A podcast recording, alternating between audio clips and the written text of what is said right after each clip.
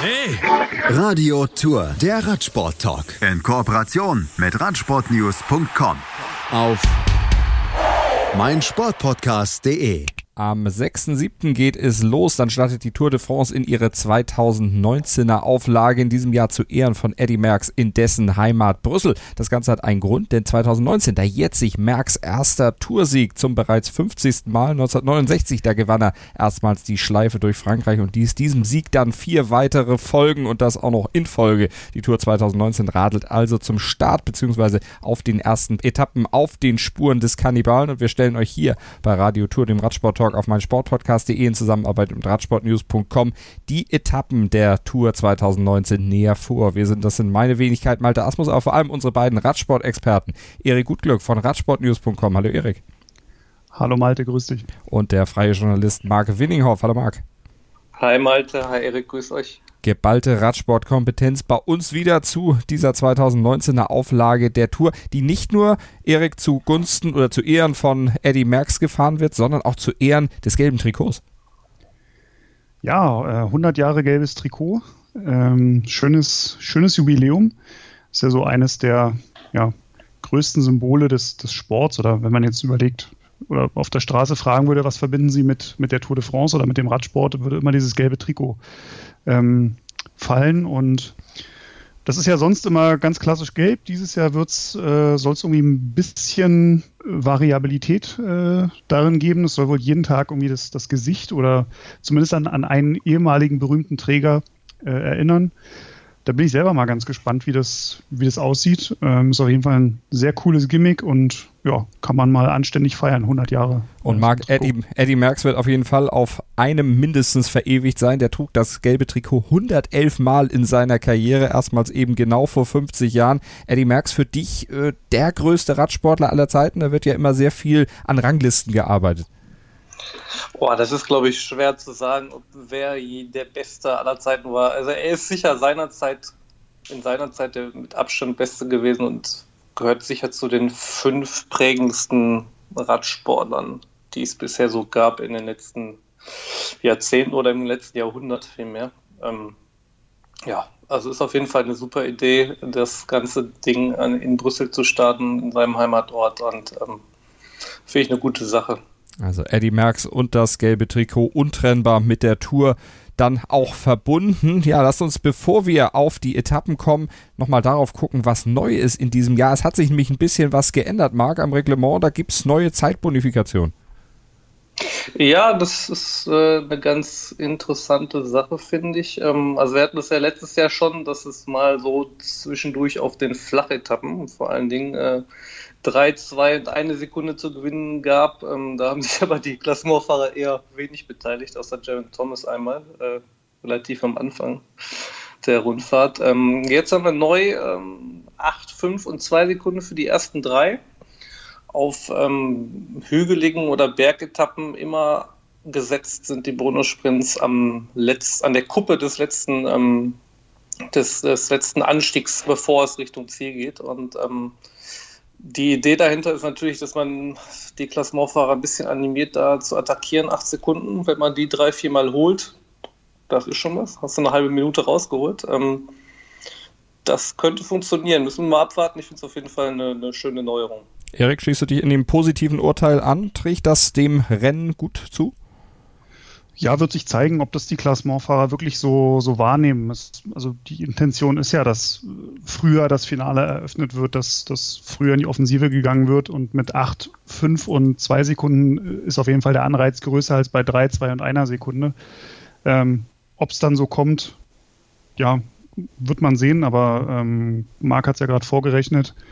Äh, eine halbe Minute. Also da, damit wurden schon Tour de France gewonnen oder verloren. Also das kann am Ende tatsächlich einen Unterschied machen. Wenn es einen Fahrer gibt, der das äh, wahrnimmt und äh, sich diese Bonussekunden äh, auf die Fahne schreibt. Also interessante Neuerung bei der Tour. In diesem Jahr eine weitere Neuerung. Erik, der erste Ruhetag. Erst nach zehn statt wie bislang immer nach neun Etappen. Warum hat man das so gemacht? Das habe ich mich auch gefragt, ehrlich gesagt. Äh, traditionell sind es immer die beiden Montage, der, oder die Montage der zweiten und der dritten Woche. Jetzt ist es der Dienstag der zweiten Woche und der Montag der dritten Woche. Ähm, ja, hatte vielleicht logistische Gründe, vielleicht gab es da ja, Etappenorte, die unbedingt mit in die Tour rein wollten. Gab es vielleicht auch irgendwelche Absprachen bezüglich der Streckenplanung, weil Orte im Vorjahr nicht, nicht berücksichtigt wurden. Und man muss natürlich dann auch immer die Tour so ein bisschen so zusammenbauen nach den Städten, die Lust haben und wollen und auch das Budget haben. Ähm, von daher kann das durchaus äh, so Gründe von hinter den Kulissen haben, die wir jetzt so als Außenstehende mhm. nicht unbedingt einsehen können. Die Tour 2019 hat es auf jeden Fall in sich. 3480 Kilometer lang, ein Einzelzeitfahren, ein Mannschaftszeitfahren, fünf bis ungefähr sechs Sprintankünfte, je nachdem, was die Fahrer dann da draus machen. Sieben Bergetappen, Marc, und vor allen Dingen, es geht durch alles, was das französische Land so an Bergen auch zu bieten hat. Die werden alle mitgenommen. Ja, also die Rundfahrt ist dieses Jahr schon stark auf Kletterspezialisten ausgelegt. Äh, Pyrenäen und Alpen haben wir natürlich. Ähm, meistens haben wir auch die Vogesen oder das Zentralmassiv drin. Dieses Jahr haben wir beides drin. Ähm, es geht, es gibt eigentlich nie mehr als zwei flache, flachere Etappen am Stück. Es geht immer wieder rauf und runter. Das äh, wird eine enorme Anstrengung werden. Also das, die, Planer haben dieses Jahr alles mitgenommen, wo irgendwo Berge sind in Frankreich. Eine enorme Anstrengung und äh, Erik dann auch entsprechend eine offene, eine spannende Tour? Ich denke schon. Äh, es gibt viele Etappen, die sich gerade so in den ja, Mittelgebirgen abspielen, die jetzt natürlich, was die reinen Anstiege betrifft, nicht so schwer sind wie manche Hochgebirgsetappe, aber die sind dann manchmal doch, wenn die schnell gefahren werden und dann auch mal eine Lücke im Feld entsteht, dann kann man auch mal ans Hintertreffen geraten. Ähm, und gerade im Vergleich zum letzten Jahr ist das dieses Jahr doch schon ein bisschen anders. Denn letztes Jahr waren, glaube ich, die ersten neun Etappen alle weitestgehend flach. Und dann gab es den ersten Ruhetag, Transfer in die Alpen und dann hatte die Tour ein ganz anderes Gesicht. Ähm, dieses Jahr ist das ein bisschen mehr gemischt und äh, ja, ich glaube, das kann jeden Tag oder das wird jeden Tag interessant werden. Dann lasst uns doch gleich mal nach einer kurzen Pause auf die einzelnen Etappen drauf gucken hier bei Radio Tour, dem Radsport Talk auf meinsportpodcast.de. Kurze Pause und dann geht es um die erste Etappe, um die 192 Kilometer von Brüssel nach Brüssel. 100% Sport.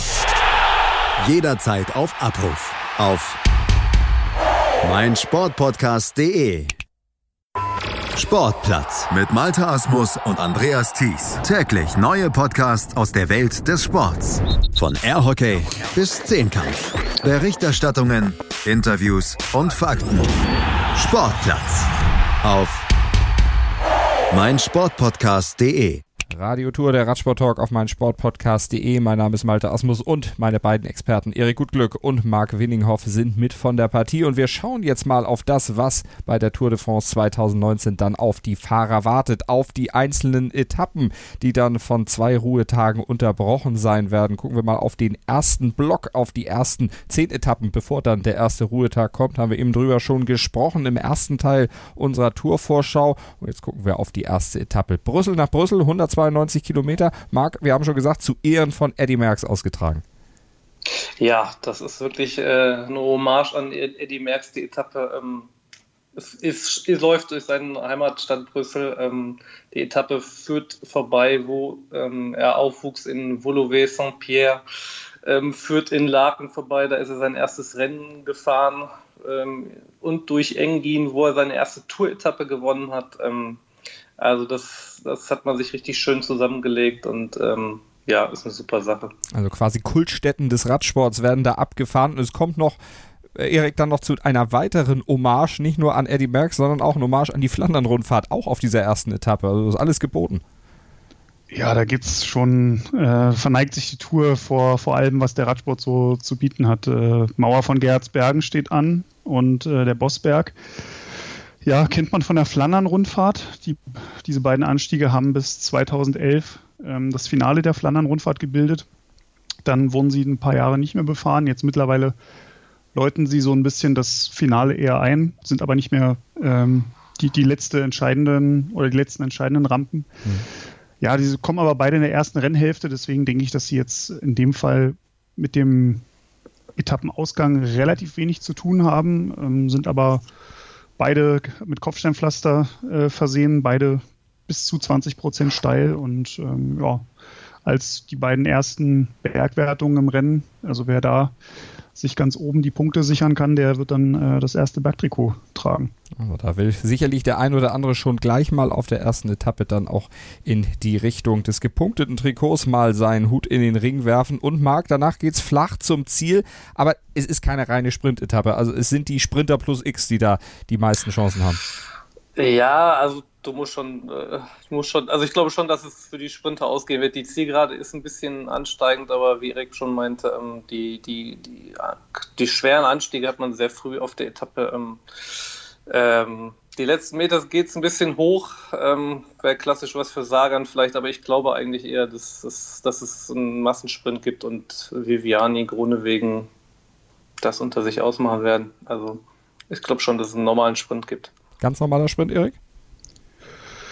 Äh, ja, auf dem Papier ja. Ich könnte mir vorstellen, es ist halt die erste Etappe der Tour de France, wichtigste Radrennen äh, der Welt. Alle sind heiß, alle sind motiviert, alle sind fit. Da passieren halt erfahrungsgemäß auch immer Stürze mhm. ähm, auf den letzten Kilometern, weil es halt einfach extrem hektisch ist. Und dann so durch Brüssel durch. Ich glaube schon, es wird einen Sprint eines großen ersten Feldes geben, aber das kann halt durchaus passieren, dass es den einen oder anderen schnellen Mann vorher äh, ja, entweder auf die Straße haut oder, oder der durch den Sturz aufgehalten wird. Das wünscht man natürlich keinem, aber da muss man von ausgehen. Das war eigentlich, ich glaube, so in den letzten zehn Jahren auf der, wenn, wenn die erste Etappe eine reine Flachetappe war, ist das eigentlich immer in irgendeiner Form passiert. Ähm, und da hat es dann auch manchmal schon den einen oder anderen Klassementfahrer äh, entschärft, beziehungsweise schon die ersten Zeitabstände gegeben. Mhm. Und das wird jeder vermeiden wollen. Alle werden vorne fahren wollen. Dann geht es durch Brüssel durch in der Stadt. Äh, ist auch nicht immer ganz ungefährlich, was so die, die Straßenbeschaffenheit betrifft. Also äh, könnte heikel werden. Und ich glaube, da sind dann so eine Fahrer wie Sagan, wie Viviani ein guter Tipp, weil die auch sich sehr gut im Feld bewegen können und beide auch eigentlich eine sehr gute Radbeherrschung haben. Äh, ich denke, wenn man da auf einen der beiden tippt, macht man wenig falsch. Und auf der zweiten Etappe, da geht es dann zum ersten Mannschaftszeitfahren oder zum Mannschaftszeitfahren bei dieser Tour. Da geht es nämlich über 27 Kilometer vom Palais Royal zum Atomium in Brüssel. 27 Kilometer, 27,6 Kilometer sind es genau. Marc, ein Kurs ja, durch die Stadt, ein Mannschaftszeitfahren. Wie würdest du es einschätzen? Ja, wie du schon sagst, äh, geht durch die Stadt, ist wie eine Stadtrundfahrt quer durch Brüssel. Ähm, technisch ja, es gibt einige, einige Passagen, da muss man äh, gerade in den Teamzeitfahren schon aufpassen, dass es einen da auch nicht hinlegt. Ähm, gerade auch im Ziel, in den in Ziel letzten eineinhalb Kilometer, es gibt viele enge Linkskurven, nochmal drei Kreisverkehre, ähm, aber insgesamt ist es weitestgehend flach, also da wird es Highspeed geben, also da mhm. wird's, könnte, könnte, ähm, könnte ein sehr, sehr hoher äh, Schnitt werden, der da gefahren wird. Ähm, ja, der Kurs, da denke ich, Ineos, Quickstep, Bahrain Merida, die werden da schon zeigen, was sie können. Jetzt sind ja diese Mannschaftszeitfahren bei großen Rundfahrten auch so ein bisschen umstritten, weil sie ja doch dafür sorgen, dass gewisse Abstände sich dann schon mal einstellen im Klassement und Fahrer, die eben aus weniger guten Mannschaften kommen, dadurch benachteiligt werden. Erik, wie würdest du dich in dieser Diskussion positionieren? Gut, äh, Time Trial oder nicht? Ja, das, das stimmt natürlich. Da kann man schon fragen, wie, wie fair ist es einem, einem einzelnen Fahrer gegenüber, wenn seine Mannschaftskollegen nicht gut drauf sind.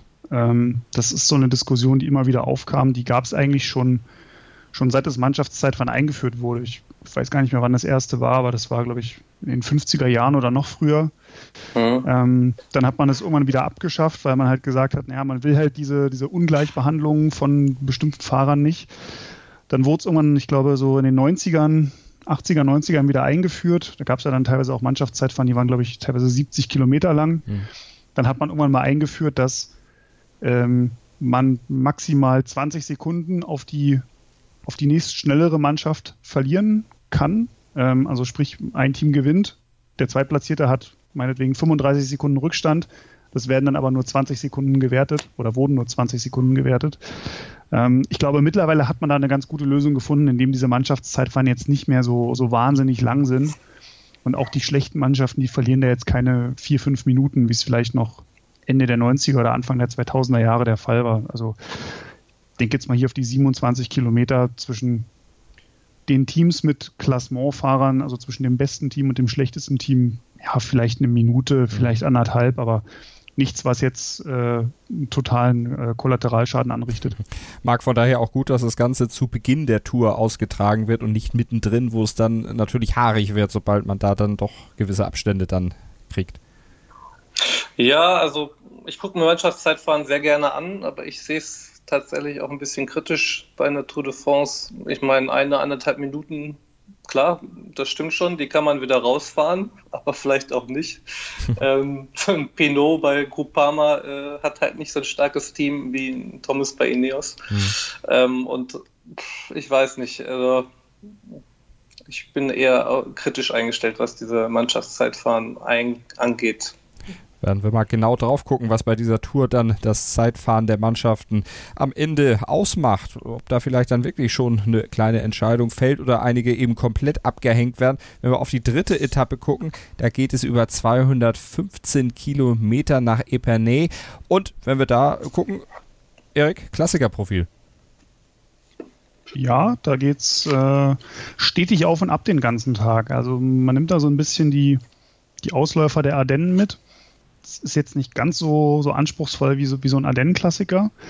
Gibt aber trotzdem einige, ähm, einige Anstiege, die auf jeden Fall dafür sorgen werden, dass die reinen Sprinter, also solche Fahrer wie Kronewegen oder ja, ähm, Marcel Kittel oder, oder ein André Greipel, wenn, wenn Kittel jetzt dabei wäre oder ein André Greipel, die da schon so ihre Probleme hätten. Mhm. Ähm, oder ein Mark Cavendish könnte ich mir auch vorstellen, dass der da seine, seine Schwierigkeiten bekommt.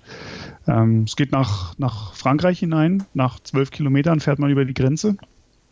Ähm, ja, es gibt dann auch diesen ersten Bonussprint, den wir ja vorhin schon besprochen haben. Äh, 20 Kilometer vor dem Ziel, wo es auf der Quote Mutini 8, 5 und 2 Sekunden gibt. Und ja, mal gucken, was, was da am Ende rauskommt. Das ist auf jeden Fall eine, eine Etappe, wo man jetzt sehr schwer sagen kann, ob es einen Sprint gibt oder ob sogar eine starke Gruppe durchkommt. Und wo man, äh, Marc, auch aufpassen muss auf Windkanten. Äh, ja, auf jeden Fall. Ähm, das, je nachdem kann das auf jeden Fall passieren und da gibt es ja so ein paar Spezialisten wie äh, die Coining Quickstep, die das richtig gut äh, können und da muss man so Herren wie Quintana immer aufpassen, dass sie dann nicht abgehängt werden. Mhm.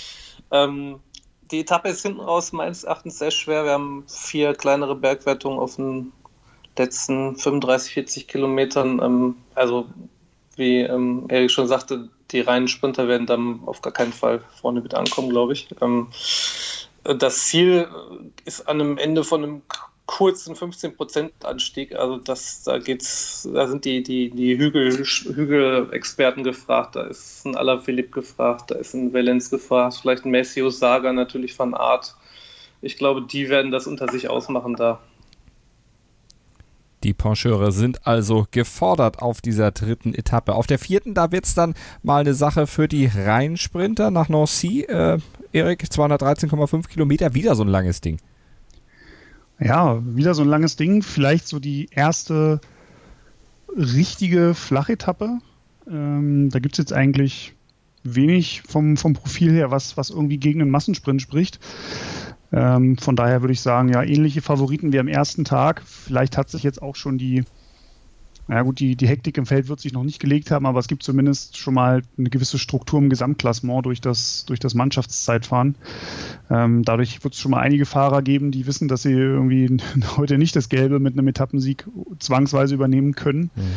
und sich dann doch eher äh, in ihrem, äh, auf ihrem angestammten Platz im Feld äh, einsortieren ja, nichtsdestotrotz, ähm, gut, die Zielgerade ist 1,5 Kilometer lang, spricht eigentlich ja wirklich nichts dagegen, dass es da nicht einen richtigen reinen Massensprint gibt.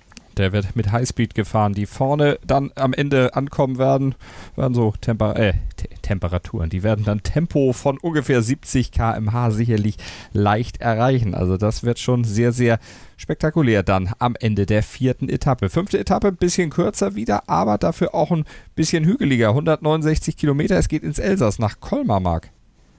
Ja, das ist äh, eine sehr, sehr interessante Etappe, finde ich. Ähm, da geht es schon richtig richtig, da wird schon richtig hügelig, äh, äh, gerade auch im zweiten Teil der Etappe, was natürlich immer interessant ist. Ähm, vier Bergwertungen insgesamt, die letzte 18,5 Kilometer vom Ziel, dann bergab, letzte 10 Kilometer sind flach.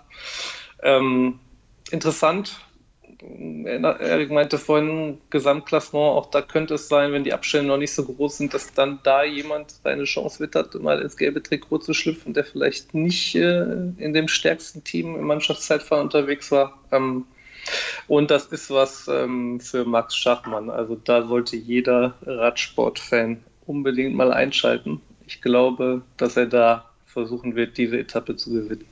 Schachmann, äh, Erik, auch für dich einer, der da jetzt zuschlagen wird, dein Top-Favorit? Oder wie würdest du die Favoritenlage auf dieser Etappe einschätzen? Ja, ich sag mal so, ähm, Marc sagt jetzt Schachmann, weil ich es ihm äh, vorher gesagt habe, dass, dass es so kommen wird. also den, den Tipp hat er von mir. Das ist nicht korrekt. nee, aber da haben äh, Marc und ich schon mal drüber gesprochen. Das, das schreit für mich nach, also da habe ich natürlich auch die deutsche Brille ein bisschen auf, aber das schreit für mich nach Etappensieg und Gelb äh, für Max Schachmann. Aber und die Konkurrenz Gelb. ist groß. Ui. Und ja, beide, äh, wenn schon, wenn schon, denn schon. Das glaube ich keine, nicht. Keine halben Sachen. Äh, aber die Konkurrenz ist natürlich groß und Julian Alaphilippe, äh, Tim Wellens, Thomas de Gent muss man da nennen. Das sind natürlich alles starke Fahrer. Ähm, ja, aber es ist eine sehr interessante Etappe und ich, also wer auch immer die Etappe oder, oder gelb holt, ich bin mir sicher, dass das gelbe Trikot an dem Tag den Besitzer wechselt. Also, fünfte Etappe. Mal ganz genau im Blick behalten, die 169 Kilometer nach Colmar. Am Tag danach, auf der sechsten Etappe, da geht es von Mühlhausen nach Planche de Belfi. Die Planke der schönen Mädchen. Die Planke Mädchen. der schönen Mädchen. Das ist ja. äh, ein sehr, sehr schöner Titel, schönes Ziel. Mag auch eine schöne Etappe? Absolut schöne Etappe. Ähm, also, Planche de Belfi ist ja mittlerweile ähm, Standard fast für die Tour de France, da sind wir jedes Jahr fast gefühlt. Aber dieses Jahr geht es nochmal im Ziel nochmal einen Kilometer weiter hoch und der hat es richtig in sich. Da sind wir bei 20% Steigung auf dem letzten Kilometer im Schnitt. Ähm, also so früh bei einer Tour de France so eine schwere Etappe ähm, gab es 2017 mal ähnliches, aber ansonsten eigentlich noch nie bei der Tour de France. Ähm, an dem Tag wird schon richtig Klassement gemacht, muss man ganz klar sagen. Ähm, ich weiß nicht, ob die, das gelbe Trikot auf der Etappe davor wechselt, aber da, wenn es nicht schon äh, Bernal oder so von Ineos vorher hat, ähm, da wird der, das gelbe Trikot wechseln und da wird einer der Top-Favoriten das gelbe Trikot übernehmen. Ähm, insgesamt haben wir vier, über 4000 Höhenmeter an dem mhm. Tag, viermal Kategorie 1 Anstiege, Grand Ballon, Baldor de Sac, also Klassiker, die jeder, der häufiger Tour de France kommt, äh, äh, schaut, kennt. Ähm, super Etappe, super spannend. Ähm, der, wie gesagt, da wird, da wird das Klassement schon, schon mal vorsortiert. Also aus, aus taktischer Sicht und auch von streckentechnischer Seite aus gesehen, äh, Erik, genau richtig, da so früh schon so einen Akzent zu setzen. Ja, macht es auf jeden Fall interessant, weil sich die Klassementfahrer also Marc hat ja gerade schon gesagt, die können sich da nicht verstecken an dem Tag. Und das zeigt auch die Geschichte. Also es gibt jetzt zum vierten Mal eine Bergankunft in La Planche de Belfil und ja, Chris Froome, Vincenzo Nibali und Fabio Aro waren die Sieger. Also das sind alles sehr, sehr starke Bergfahrer. Der Schlussanstieg hat ja, bis zu 24 Prozent äh, Steigung.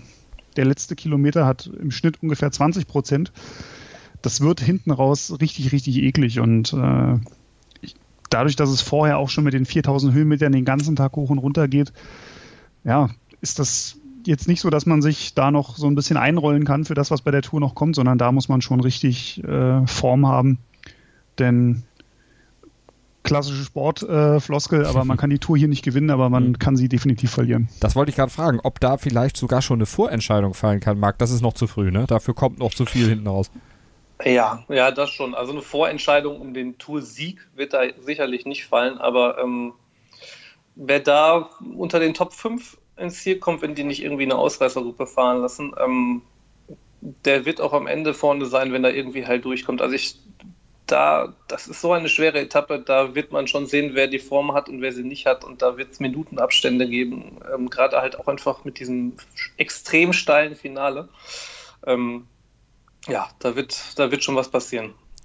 Also wird was passieren auf diesen 157 Kilometer zur Blanche de, Planche de Belfi. Also richtig äh, mühevolle Etappe, da hoch zu kraxeln am nächsten Tag. Dann wird es zwar lang, über 230 Kilometer, Erik, aber dann für die Leute fürs Gesamtklassement dann eher doch ein ruhigerer Ritt. Da dürfen die Sprinter dann mal wieder ran. Genau, die mussten sich ja jetzt auch zwei Tage gedulden, bis sie mal wieder dürfen.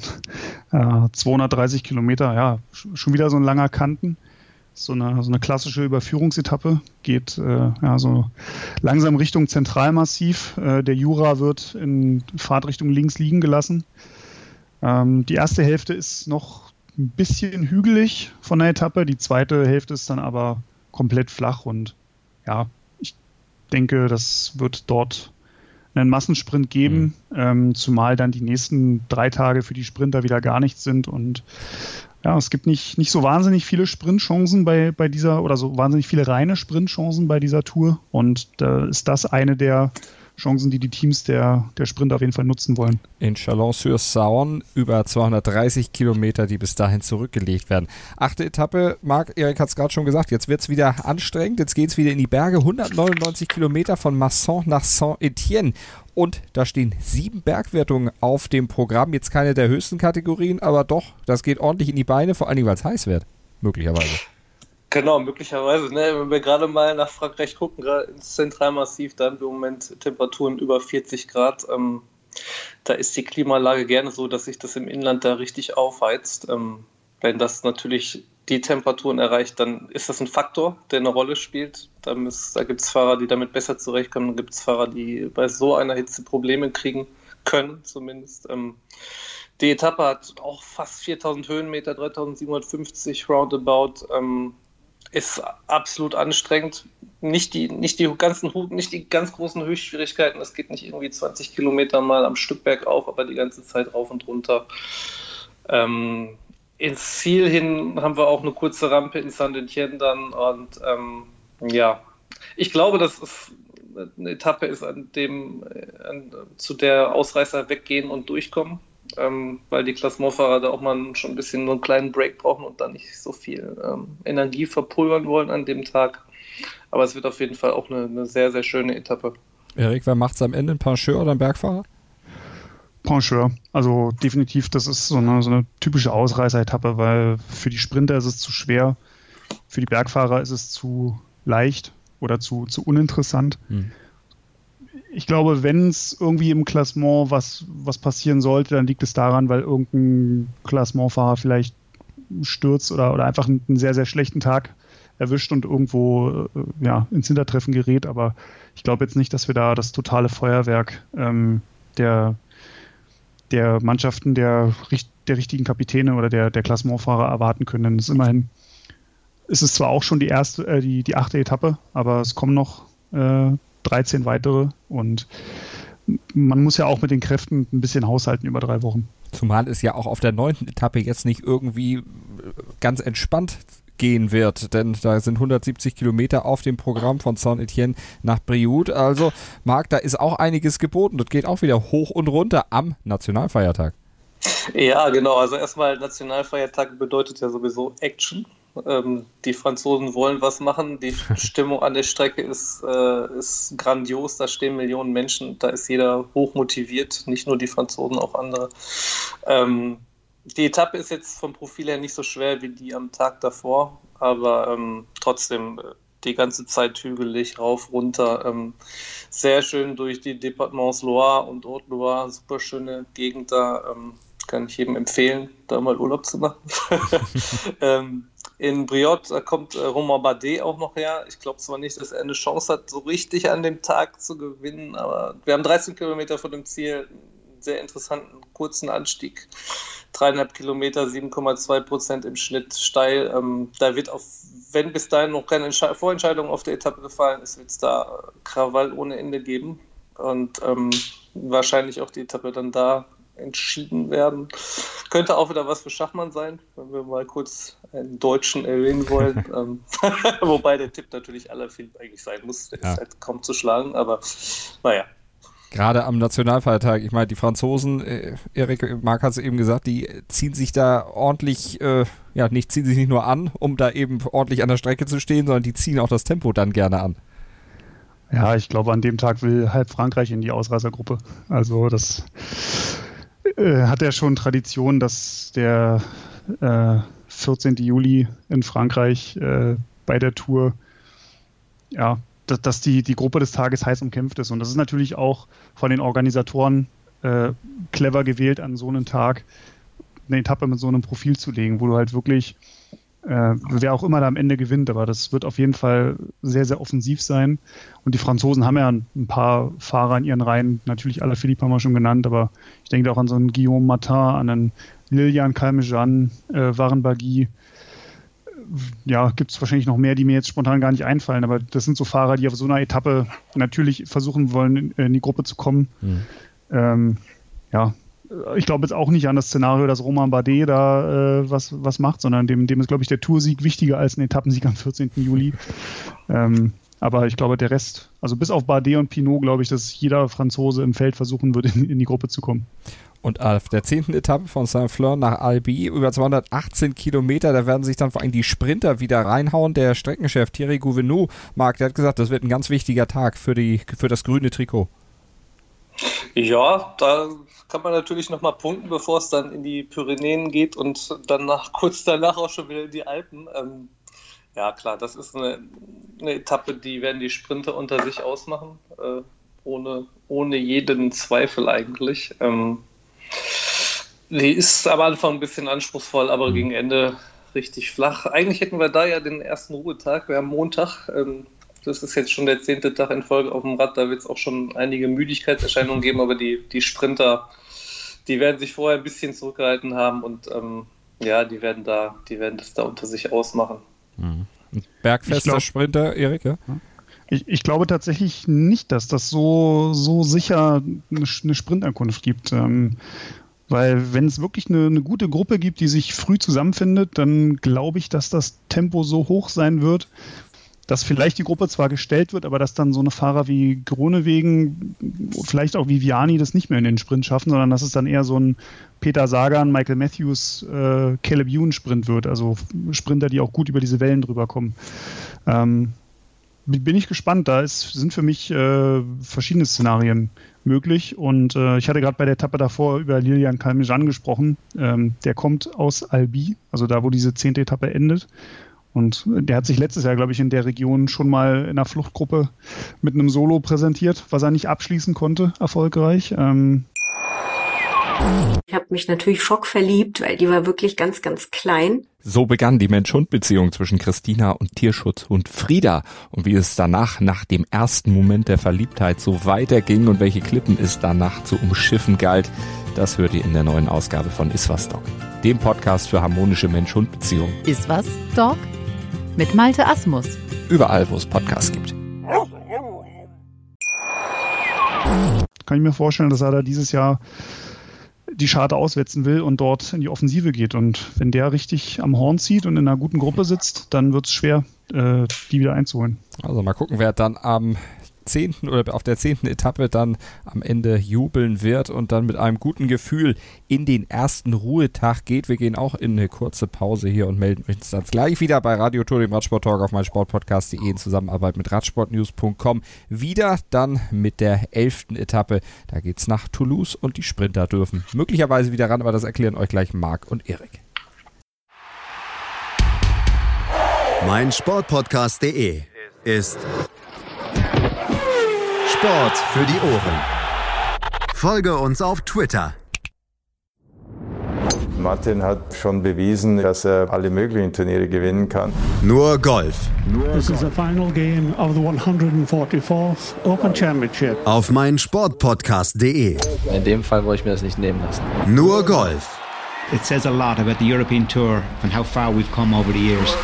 Auf meinsportpodcast.de. Tour de France wir blicken voraus hier bei Radio Tour, dem Radsport Talk auf meinen Sportpodcast.de in Zusammenarbeit mit Radsportnews.com. Erik Gutglück und Marc Winninghoff sind bei mir und wir blicken auf die zweite Woche der Tour 2019. Der erste Ruhetag nach zehn Etappen liegt also hinter uns. Jetzt gucken wir auf die elfte Etappe. Es geht von Albi nach Toulouse. 167 Kilometer und Marc, das ist eine Geschichte für die Sprinter. Ich glaube, da sind uns, äh, sind Erik und ich uns jetzt sicher einig. Das ist, äh, das ist eine der flachsten Etappen äh, der Rundfahrt. Ähm, da wird es sicher auch Ausreißer geben, wahrscheinlich aus den kleinen Teams, ähm, die ein bisschen Werbepräsenz zeigen, aber ähm, ist 167 Kilometer ist auch nicht lang, ähm, gerade für eine Flachetappe sogar ziemlich kurz. Ähm, Toulouse ist auch ein klassischer Ort. Da haben wir schon ganz viele Sprintankünfte gehabt bei der Tour. Das, das, ja, da wird es einen Massensprint geben. Gibt ja auch insgesamt bei dieser Tour für die Sprinter nicht so viele. Wir hatten es ja schon gesagt, fünf bis sechs Sprintentscheidungen wird es voraussichtlich geben. Und das wird fürs erste dann auch die letzte sein. Dann gibt es noch eine Nîmes und dann auf der Champs-Élysées am Ende. Erik, also da müssen sie sich auch dann ein bisschen ranhalten, die Sprinter. Ja, und das ist vielleicht sogar, Marc hat es ja gerade schon vollkommen richtig gesagt, die Sprintetappe äh, schlechthin. Ist der Tag nach dem Ruhetag, das heißt, äh, da werden jetzt auch die, die Klassementfahrer nicht Rambazamba machen, sondern die konzentrieren sich eher dann auf die nächsten Tage, wenn es mhm. in die Pyrenäen und ins, ins Zeitfahren geht. Ist ein perfekter Tag, um sich wieder nach dem Ruhetag einzurollen. Da haben ja doch manchmal einige Fahrer ein bisschen Probleme, dann wieder in den Tritt zu finden. Ähm, und ja, Kronewegen, Viviani, Caleb Ewan, Peter Sagan, das sind so die, die Namen, die man da handeln muss. Die üblichen Verdächtigen. Und du hast es gesagt, auf der zwölften Etappe, da geht es dann wieder in die Berge, da geht es in die Pyrenäen. Zum ersten Mal dann die Pyrenäen in diesem Jahr auf dem Programm. 202 Kilometer lang die Etappe von Toulouse nach Bagnères de Bigorre. Marc, da wird es richtig, richtig eklig. Ja, das, das wird noch ekliger an den nächsten Tagen, aber da, es geht rein in die Pyrenäen. Ne? Und ähm, den Col de Peresot, den kennt auch, glaube ich, jeder Radsportfan. Den haben wir auch schon ganz, ganz oft bei der Tour gesehen und da weiß man, dass der eklig ist. Ähm, Orquette Anquison ist auch fies, 10 Kilometer lang, 7,5 Prozent im Schnitt steil. Also ähm, ist, ist nicht ohne. Danach gibt es noch eine längere Abfahrt ins Ziel. Ähm, ja, ich glaube, die Klassementfahrer werden da einfach, weil danach kommt, am nächsten Tag kommt das Zeitfahren, danach kommen eine Menge ganz, ganz üble Etappen. Ähm, die werden da nicht alles versuchen, noch Kräfte zu sparen, vielleicht eine Ausreißergruppe gehen lassen, die das Ganze so ein bisschen entschärft. Ähm, klassisch, Klassiker wäre hier Ala Philipp, wenn er das Backtrikot wieder haben will, wovon ich ziemlich sicher ausgehe. Ähm, ja, müssen wir mal schauen. Ja, ich glaube es auch, Klassementfahrer halten sich da ein bisschen bedeckt. Ja, sehe ich ganz genauso. Vor allem auch, weil die letzte Abfahrt vom, von der Oroquette d'Anquison, das sind 30 Kilometer, die aber nicht, nicht so bergab führen, dass man einfach nur rollen lassen kann, sondern da muss man die ganze Zeit treten. Äh, mhm. Das gleiche Etappenfinale über diesen Anstieg gab es äh, 2013 schon mal. Da hat äh, Daniel Martin vor Jakob Vogelsang gewonnen. Ähm, und da war es damals genauso, dass die Klassementfahrer sich da am letzten Anstieg nicht mehr angegriffen haben beziehungsweise nicht die, die absoluten Topfahrer am Klassement. Ich glaube, Vogelsang und Dan Martin sind, glaube ich, in dem Jahr auch beide in die Top Ten am Ende gekommen. Ähm, ja, und nächster Tag Zeitfahren, das, das ist deutlich wichtiger, dort eine mhm. gute Leistung zu zeigen, als jetzt hier irgendwie mit einem totalen Kraftakt sich vielleicht 20 Sekunden rauszufahren. Ja, die 13. Etappe, 27 Kilometer Einzelzeitfahren in Po, ganz wichtig natürlich. Äh, vor allen Dingen, es ist wieder ein Geburtstag oder wie ein, wieder ein besonderer Tag, Erik. Der 100. Geburtstag des gelben Trikots wird gefeiert. Genau, 100. Geburtstag. Äh, das ist ja sowieso dieses Motto der, der Tour. Äh, Eugène Christophe war der Erste, der es getragen hat 1919. Ähm, ist übrigens auch der, der 1913 diesen berühmten Gabelbruch am äh, Tourmalet hatte ähm, und dann zur nächsten Schmiede gelaufen ist, dort äh, die Gabel wieder zusammengeschmiedet hat, hat dann noch eine Zeitstrafe bekommen, weil man durfte keine Hilfe von außen annehmen und da hat wohl, glaube ich, ein, ein das, Kind des Schmiedes hat wohl irgendwie geholfen, den, ja, den Blasebalg, Blasebalg zu genau. Ja. Ja, äh, ja, andere, andere Zeiten waren es damals. Ähm, stell, stell dir mal vor, Peter Sagan würde sich heute an den Straßenrand stellen, würde anfangen, da mit dem, mit dem Lötkolben die Gabel wieder zusammen zu, zu friemeln. Das, das, ist ja auch das Schöne an diesem Sport, dass es halt diese, diese Geschichte und diese Moderne, dass das irgendwie immer wieder aufeinander prallt und da entstehen dann halt solche, solche Geschichten. Ähm, ansonsten, ja, Einzelzeitfahren denke ich, Favoriten sind klar. Das sind halt die, die Jungs, die das äh, in- und auswendig können. Rowan Dennis da ganz vorne zu sehen als Zeitverweltmeister. Garen Thomas, Michael Kwiatkowski. Wout van Aert äh, muss, man, muss man mit auf der Rechnung haben. Zum einen hat er das Zeitfahren beim Kriterium du Dauphiné in diesem Juni gewonnen. Das war von der Länge und vom Profil her sehr, sehr ähnlich zu diesem Zeitfahren. Und er ist jetzt heute vor ein paar Stunden erst äh, belgischer Zeitfahrmeister geworden. Ähm, das heißt, der kann das auch. Aus deutscher Sicht, ja, vielleicht ein Toni Martin, Ähm, in seinen besten Jahren wäre das auf jeden Fall was für ihn gewesen. Mhm. Ob er das jetzt dieses Jahr noch so zeigen kann und will äh, in dem Zeitfahren. Ich denke, Top 10 sind da für ihn auf jeden Fall möglich, aber mit dem, mit dem Sieg wird es da, glaube ich, schwer. Marc, das äh, Zeitfahren liegt sehr früh in der Tour. Das ist äh, für die, die ja möglicherweise dann noch ein bisschen was gut zu machen haben, ganz gut, aber von daher keine Vorentscheidung durch das Zeitfahren. Ja, es ist interessant, dass das dieses Jahr sehr früh kommt. Ähm, letztes Jahr hatten wir ja eine schöne, spannende Konstellation am Ende mit einem Zeitfahren. Ähm, genau, die, die, die eher Bergfahrer sind, die können natürlich nach dem Zeitfahren, wissen sie, wie viel Zeit sie verloren haben und haben noch anderthalb Wochen und ganz, ganz, ganz, ganz viele Berge äh, Zeit, um, ähm, um die Zeit zurückzuholen. Ne? Also es ist ähm, auf jeden Fall auch sowieso ein Vorteil für die Kletterer, dass es sehr, sehr viele ähm, Bergetappen gibt und nochmal ein Vorteil, dass das Einzelzeitfahren nicht lang ist und ähm, dass es so früh in der, in der Tour ist. Aber am nächsten Tag geht es dann wieder richtig zur Sache. Sind nur 117 Kilometer, von daher ist es doch eigentlich, Erik, ein kleiner Spaziergang, wenn da nicht dieses Ende wäre. Ja, man könnte fast meinen, wenn man das sieht, 117 Kilometer, ja, das schaffe ich auch. Äh, aber es geht ziemlich hoch hinaus. Ähm, willkommen im Hochgebirge, kann man sagen. Jetzt geht es so richtig ans Eingemachte äh, in den Pyrenäen. Etappenmitte steht der Col du Solur an.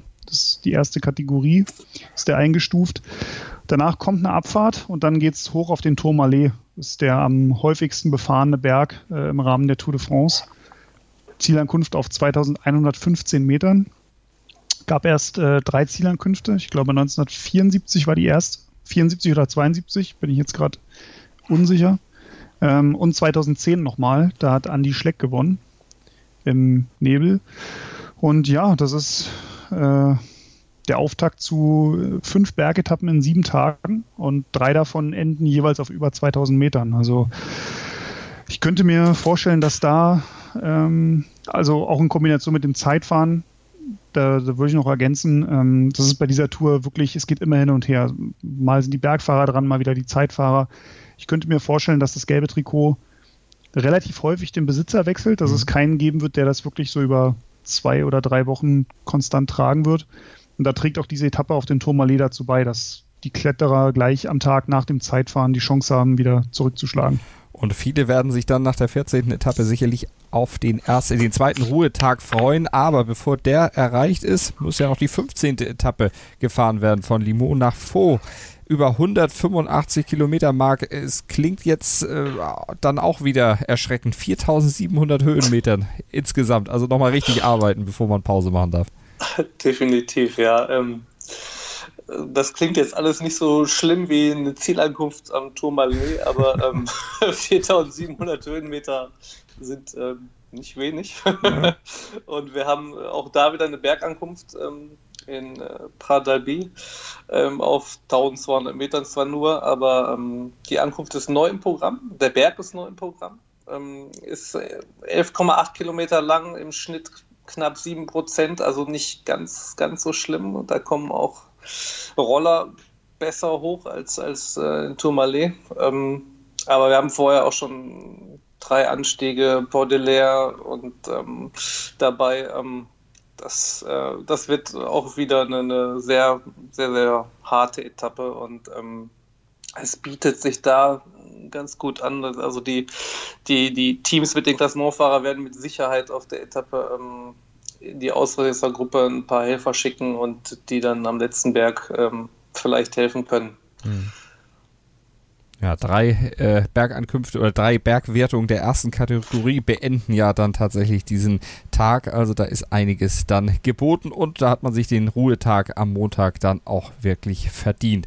Und wir machen auch eine kurze Pause hier bei Radio Tour, dem Radsport Talk auf meinsportpodcast.de und melden uns dann gleich wieder mit den Etappen 16 bis 21 und den Etappen, die dann am Ende auch den Sieger ausmachen werden, beziehungsweise den Sieger des, der Tour 2019 sehen werden mein Sportpodcast.de ist Sport für die Ohren. Like uns auf Facebook.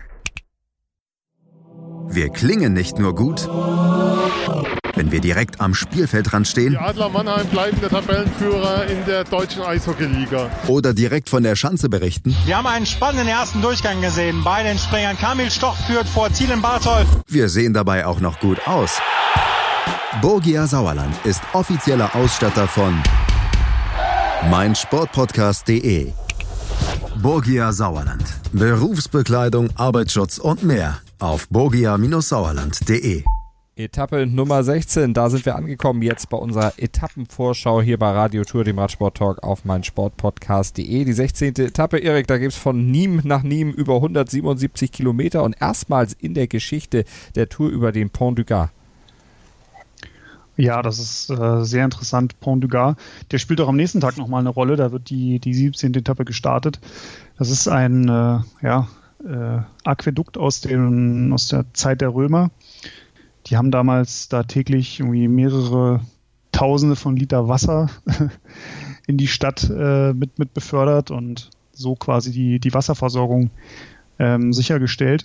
Und ja, äh, extrem gut erhalten und wirklich ein sehr, sehr sehenswertes und imposantes Bauwerk in, in Südfrankreich.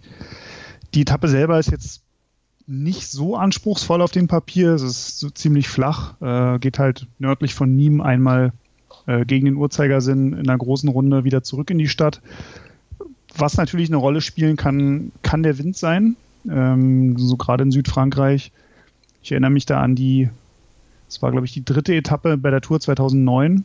Ähm, da gab es auch Windstaffeln und war auch in einer, in einer ähnlichen Region im Süden Frankreichs. Und ja, also wenn es Wind gibt, kann es, äh, kann es sehr, sehr interessant werden. Ähm, wenn nicht, wird das ganz klar eine, eine Sprinter-Etappe. Und ja, sie die letzte wirkliche Sprintchance vor Paris und den lassen sich die Sprinter auch nicht nehmen, den Tag. Auf der 16. Etappe. Auf der 17. Etappe, da geht es von Pont du Gard Erik hat es eben erklärt, dieses römische Aquädukt nach Gap. Und Gap, das ist ja ein Ort, an den Erik Zabel ganz gute Erinnerungen hat. Marc. Ja, das ist korrekt. der Erik hat damals, ich glaube, das war 1996, ähm, in Gap mal gewonnen. Ähm, aber ich glaube, dieses Jahr wird es da keinen keine Sprintankunft geben, wenn ich mir so das Profil anschaue. Ähm, seit ist auch so eine klassische Geschichte da zwischen den Bergen, ähm, ist so eine Ausreißergeschichte. Letzten sechs Male äh, bei Zielankunft in Gap gab es immer eine Ausreißergruppe, die das da unter sich ausgemacht hat. Und ähm, so wird es dieses Mal auch sein, denke ich. Und wenn wir mal dann auf die nächsten Etappen gucken, wo es dann wieder richtig ganz übel in die Alpen geht, denke ich, dass, äh, dass die Klassementfahrer da mal die Beine hochnehmen und vielleicht eine Gruppe mit 20 Minuten Vorsprung durchkommt oder sowas. Du hast sie schon angesprochen oder schon vorausgeblickt. Die 18. Etappe, da geht es nämlich in die Alpen. Erik, 207 Kilometer von Embrun nach Valois. Äh, da sind drei 2000er Anstiege zu bewältigen. Königsetappe, nicht umsonst. Ja, und da freue ich mich richtig drauf auf die Etappe. Ähm, da habe ich jetzt schon das Glänzen in den Augen, wenn ich an den Tag denke. Also ich glaube, da kann, kann richtig was, also sportlich ist das sehr, sehr interessant und sehr, sehr herausfordernd und das wird aber auch landschaftlich, glaube ich, wirklich sehenswert. Ähm, ja, drei Anstiege über 2000 Meter und die werden Stück für Stück steiler. Ähm, es gibt am Anfang so eine aus, aus Ambron heraus eine ganz kleine, ich glaube, Dritt- oder Viertkategorie Bergwertung.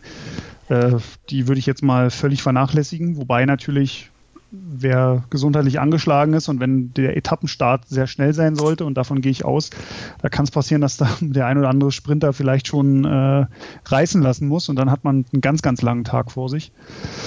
Ja, und ansonsten geht's äh, über Barcelonet und Josier ähm, Richtung Col de Vars, der von seiner steilen Seite im Süden äh, befahren wird.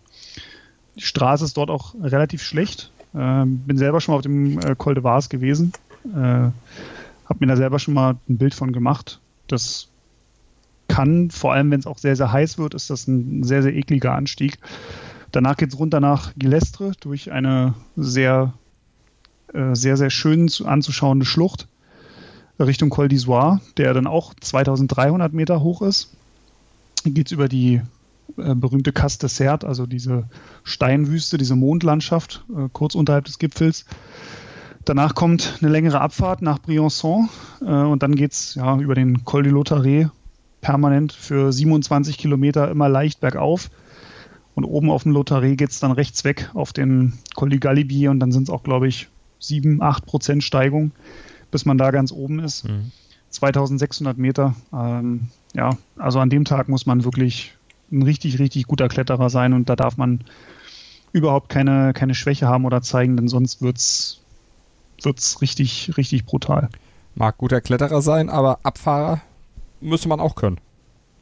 Ja, wäre nicht verkehrt, weil, ähm, wie Erik schon meinte, ähm, die Straßen sind nicht überall besonders gut. Ähm, wir haben ein Ziel hin vom, vom, äh, vom Galibier haben wir auch noch ungefähr 20 Kilometer, wo es praktisch permanent bergab geht, ähm, steil bergab zwischenzeitlich. Ähm, da kann man natürlich ähm, als Klassementfahrer, der auch guter Abfahrer ist, was riskieren. Vor allen Dingen, weil wir schon relativ weit sind in der Tour, 18. Etappe. Ähm, wenn man was aufholen will oder seine Führung ausbauen will, ähm, da könnte es sein, dass man ein bisschen Risiko geht und ähm, ja, die wird Action geladen, die Abfahrt nach mhm. einem schon sehr actiongeladenen Tag da in Richtung Ziel.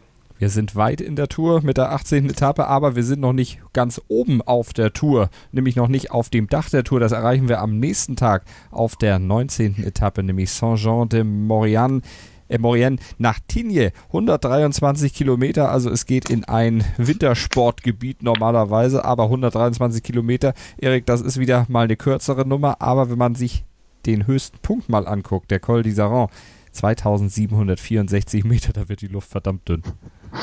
Ja, ich glaube, da kann man schon, schon ohne sportliche Betätigung kaum noch atmen. Ähm, das wird richtig actiongeladen, das ist kurz. Das ist jetzt auch nicht ähm, brutal schwer im Sinne von, dass es jetzt sehr viele Anstiege sind, sondern es geht eigentlich vom Start weg permanent äh, im Tal bergauf, bis man dann halt diesen Col de Liseron erreicht, der übrigens der höchste Pass in Europa ist. Ähm, es gibt ja manche Leute, die sagen, ja, aber der Col de la Bonette ist noch höher. Ähm, da gibt es aber so eine Zusatzschleife auf dem Col de la Bonette, die dann auf 2800 Meter hochführt. Die gilt aber offiziell nicht als Pass. Deswegen ist der, der Col de Liseron der höchste Pass äh, in Europa. Ja, und dann von diesem Berg geht es dann über Val d'Isère, kennt man auch vom, vom Wintersport, geht es dann runter ähm, auf, glaube knapp 1800 Meter und dann an, am See, am Lac Fontigne links weg und dann in diesen Ort nochmal auf über 2000 Meter hinauf. Ähm, ja, ist relativ kurz die Etappe. Der, der Liseron ist jetzt auch nicht extrem steil, aber der ist halt einfach lang. Also das mhm. geht, ich glaube, ich würde jetzt mal behaupten, die ersten 80 Kilometer eigentlich immer nur berghoch. Und dann hat man diese, diese kurze Abfahrt, bevor es nach Tignes hochgeht. Also da muss man wirklich den ganzen Tag über richtig, richtig Zug auf der Kette haben. Also nichts zum Erholen auf der 19. Etappe, aber es geht ja auch mehr oder weniger da auch schon um eine Entscheidung, um eine Vorentscheidung, die vielleicht dann auch erst auf der 20. Etappe fallen wird. Albertville nach Valteron über 131 Kilometer Mark. Wann glaubst du denn, wird da die Entscheidung fallen? Ist das auf der 20. Etappe vielleicht erst, wo es dann die letzte Chance gibt, bevor man dann zur Tour d'Honneur dann auf der 21. Etappe ansetzt, äh, tatsächlich noch das gelbe Trikot zu holen? Ja, auf jeden, also auf jeden Fall, denke ich. Ähm, die 20. Etappe ist so extrem schwer, ähm, meines Erachtens deutlich schwerer als die 19. Allein weil die, diese Zielankunft in Tignes hoch ist jetzt nicht ganz so brutal. Ähm, nach Val Thorens ist es lang, ist es eklig. Ähm, die Etappe ist auch nur 131 Kilometer lang. Ich finde das gut, dass ich nicht irgendwie drei Stunden gucken muss, wo nicht so viel passiert. ähm, da wird, da wird von Anfang an Vollgas geben. Da geht es auch direkt hoch ähm, zum Commet de Rosselin. Ähm, der ist schon steil, Kategorie 1. Ähm, dann geht es ein bisschen, bisschen geht's steil runter, direkt wieder rauf ähm, zum Côte de Longfoy ähm, und dann diese ganz, ganz lange ähm, Fahrt hoch nach Val Thorens. das ist ein 33 Kilometer langer Anstieg rauf auf 2300 Meter Höhe ähm, und da ist ein Schluss, da ist Ziel. Ähm, ja, das, äh, also ich glaube, man, keiner, auch wenn man drei, vier Minuten Vorsprung haben sollte, wird sich vor dieser Etappe dann schon sicher sein, dass er die Tour gewonnen hat, ähm, weil diese Etappe wird letzten Endes dann darüber entscheiden, wer die Tour mhm. gewinnt. Und favorisiert auf dieser Schlussetappe oder auf dieser vorletzten Etappe ist es ja, wenn man ganz genau hinguckt, Erik, die äh, südamerikanischen Bergziegen mit allem Verlaub und allem Respekt?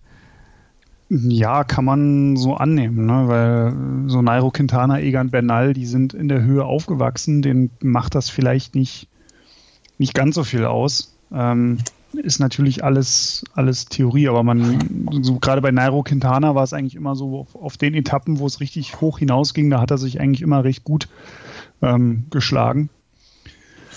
Ob, wenn er natürlich noch in der, in der Nähe zum gelben Trikot sein sollte, dann kann man ihm da durchaus zutrauen, dass er da nochmal zuschlägt. Äh, ansonsten, ja.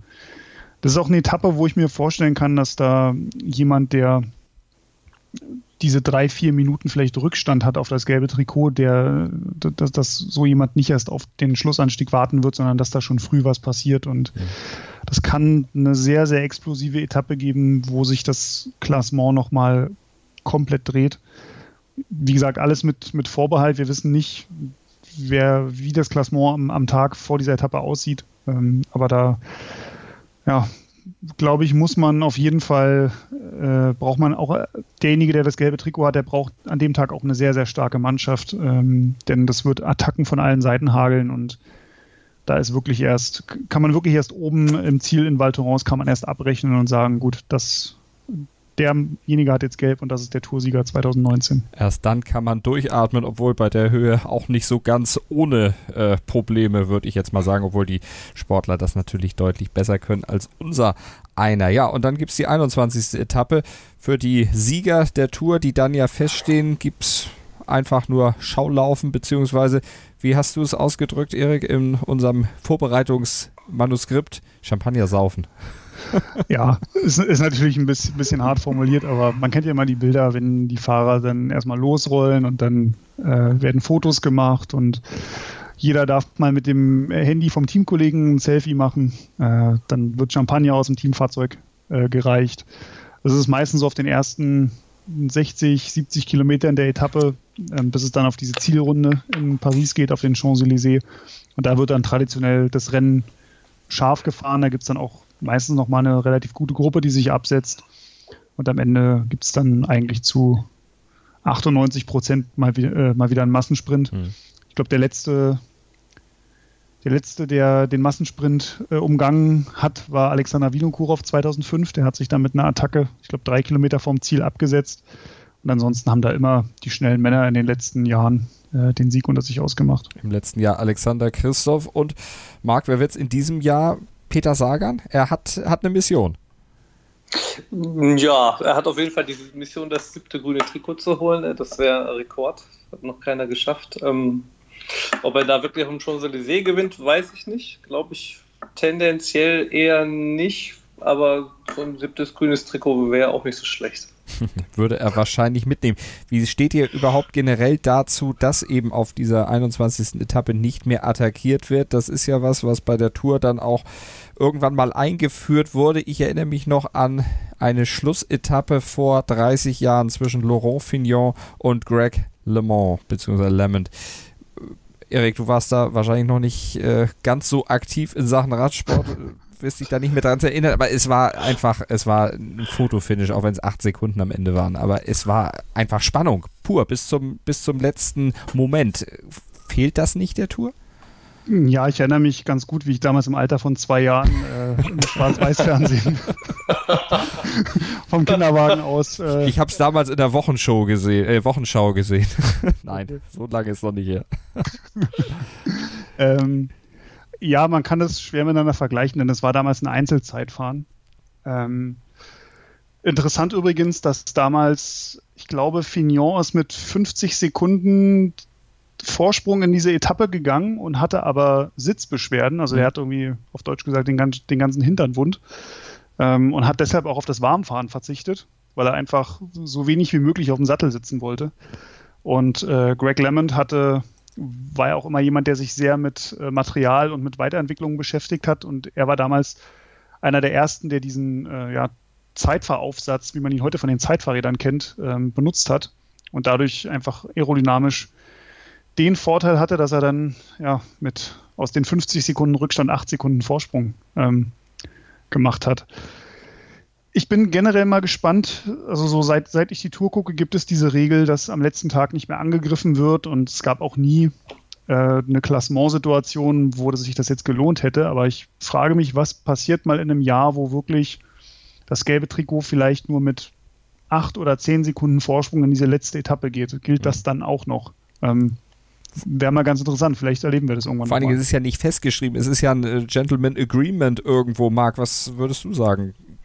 Ähm, also ich glaube nicht, dass da angegriffen würde, wenn es nur acht oder zehn Sekunden sind, auch weil es aussichtslos ist. Ähm, ich glaube, dass, also welcher Bergfahrer soll auf, äh, auf der Champs-Élysées auch mit Hilfe seines Teams oder Gott weiß wem ähm, zehn Sekunden rausfahren, halte ich für Glaube ich einfach nicht. Kann ich, kann ich mir nicht vorstellen. Ähm, und ich finde es gut, dass da nicht mehr, generell auch nicht mehr angegriffen wird. Ähm, das ist einfach so ein besonderes Gefühl. Champs-Élysées, man hat 20 Tage die Tour verfolgt, war womöglich die ganze Zeit vor Ort dabei. Ähm, ja, da kriege ich einfach Gänsehaut, wenn ich nur dran denke. Das ist einfach ein ganz besonderes Gefühl da, diese letzte Etappe. Und ich finde, so wie sie da ausgetragen wird, ist es genau richtig. Also ich finde es ich klasse die, die, die Fahrer werden gefeiert auch schon auf den Schlussrunden und ähm, ja, ich finde es einfach schön und rund so und ähm, dass da am Ende ein Massensprinterei rauskommt, ist halt dem Profil geschuldet da und ähm, ich finde es wunderbar, so wie es da gemacht wird. Freuen wir uns also auf die Tour de France 2019 und wer die großen Favoriten sind, wer zu beachten ist, wer vielleicht Außenseiterchancen hat, die Tour zu gewinnen oder wer vielleicht auch sonst noch erwähnenswert ist im Rennen um eins der Wertungstrikots. Das werden wir auch noch besprechen hier bei Radio Tour, dem Radsport-Talk auf meinsportpodcast.de in der nächsten Woche. Kurz bevor es losgeht mit der großen Schleife durch Frankreich, gibt es dann noch den Favoritencheck. Das war jetzt erstmal der große Etappenüberblick mit der Analyse der 21 Tagesabschnitte bei der Tour 2019 hier auf meinsportpodcast.de bei Radio Tour, dem Radsport-Talk in Zusammenarbeit mit Radsport sportnews.com und meinen beiden Experten Erik Gutglück und Marc Winninghoff. Jungs, hat wieder Spaß gemacht. Vielen Dank dafür und wir hören uns nächste Woche mit dem Favoritencheck. Wunderbar, machen wir so. Was zum Teufel, du Bastard? Du bist tot, du kleiner Hundeficker. Und dieser kleine Hundeficker, das ist unser Werner. Ein ganz normaler Berliner Kleinstkrimineller, der dann aber im Knast das Ding seines Lebens dreht. Una Fantastica Risetta Perla Pizza. Er klaut seinem Zellengenossen ein Pizzarezept. Aber nicht irgendeins. Und mit dem eröffnet Werner dann die beste Pizzeria Berlins. Doch Werners Glück ist nur von kurzer Dauer. Denn es hagelt Probleme. Werners Pizzaparadies. Erstmals großes Kino- und Podcast-Format. Mit fetter Starbesetzung. Alina But, Kida Ramadan, Edin Hasanovic, Oliver Koritke, Ralf Richter, Ben Becker, Winfried Glatzeder, Anna Schmidt und viele mehr. Abonniert die Scheiße. Jetzt macht schon, mach! Sehr gerne, ich freue mich.